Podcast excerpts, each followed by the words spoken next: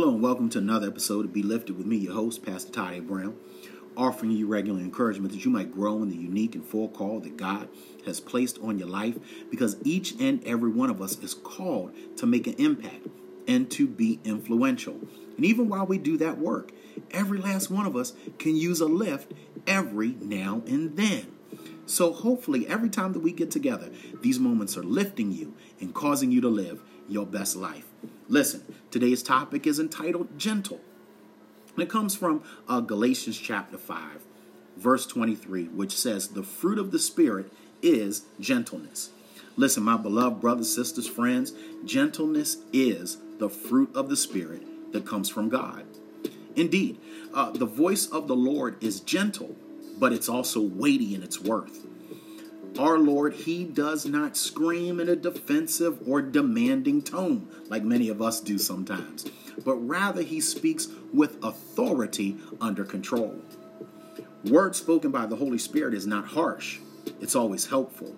It's not loud, but loving like still waters. Like when we go uh, to a nice uh, lake scene or beside, you know, the, the still waters of the ocean, uh, how peaceful that is. That's how the Lord and how the Holy Spirit speaks to us. Not testy, but patient and ever flowing.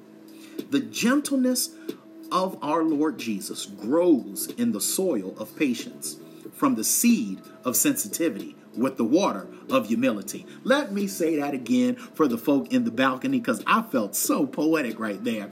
The gentleness of Jesus grows in the soil of patience from the seed of sensitivity with the water of humility. Woo! That's what gentleness is when we touch it, Lord. We know we are governed by gentleness when the cadence of our conversation is not high pitched with rapid fire reactions. There is a respectful dialogue without uh, angrily attacking another's motives. We prayerfully pronounce God's principles um, as uh, you know a fellow brother and sister in Christ not with an I have already arrived or I know it all type of attitude. This is what happens when we are walking in a spirit of gentleness. Knowledge, wisdom, and discernment delivered with gentle strength carry influence and insight to the one who is receiving our message. Because remember, if we're going to be influential and we're going to be impactful, it's about what people receive from us. Hmm.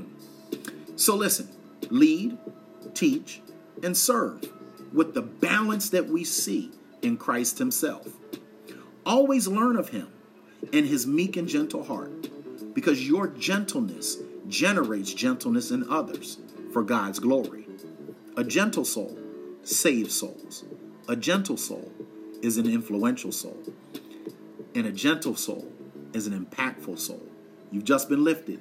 Now go and continue to be great and make today a day of impact for the kingdom. And until we get together again, abundant grace, peace, and love.